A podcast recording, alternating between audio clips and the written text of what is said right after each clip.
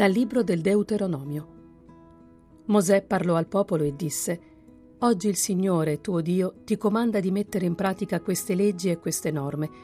Osservale e mettile in pratica con tutto il cuore e con tutta l'anima.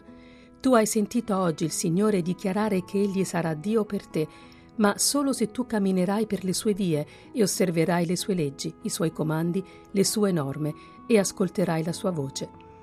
Il Signore ti ha fatto dichiarare oggi che tu sarai il suo popolo particolare, come Egli ti ha detto, ma solo se osservi tutti i suoi comandi. Egli ti metterà per gloria, rinomanza e splendore sopra tutte le nazioni che ha fatto, e tu sarai un popolo consacrato al Signore tuo Dio, come Egli ha promesso. Dal Vangelo secondo Matteo. In quel tempo Gesù disse ai suoi discepoli, Avete inteso che fu detto amerai il tuo prossimo e odierai il tuo nemico. Ma io vi dico, amate i vostri nemici e pregate per quelli che vi perseguitano, affinché siate figli del Padre vostro che è nei cieli. Egli fa sorgere il suo sole sui cattivi e sui buoni, e fa piovere sui giusti e sugli ingiusti. Infatti, se amate quelli che vi amano, quale ricompensa ne avete? Non fanno così anche i pubblicani? E se date il saluto soltanto ai vostri fratelli, che cosa fate di straordinario? Non fanno così anche i pagani? Voi dunque siate perfetti, come è perfetto il Padre vostro celeste. Se vogliamo essere discepoli di Cristo, se vogliamo dirci cristiani, questa è la via, non c'è un'altra.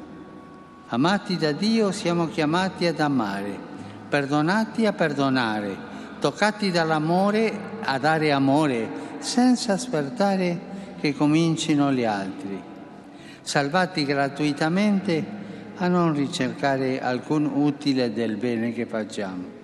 E tu puoi dire, ma Gesù esagera, dice persino amate i vostri nemici e pregate per quelli che vi perseguitano.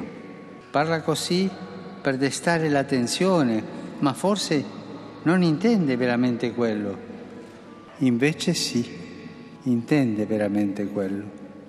Gesù qui non parla per paradossi, non usa giri di parole, è diretto e chiaro. Cita la legge antica e solennemente dice, ma io vi dico, amate i vostri nemici. Sono parole volute parole precise.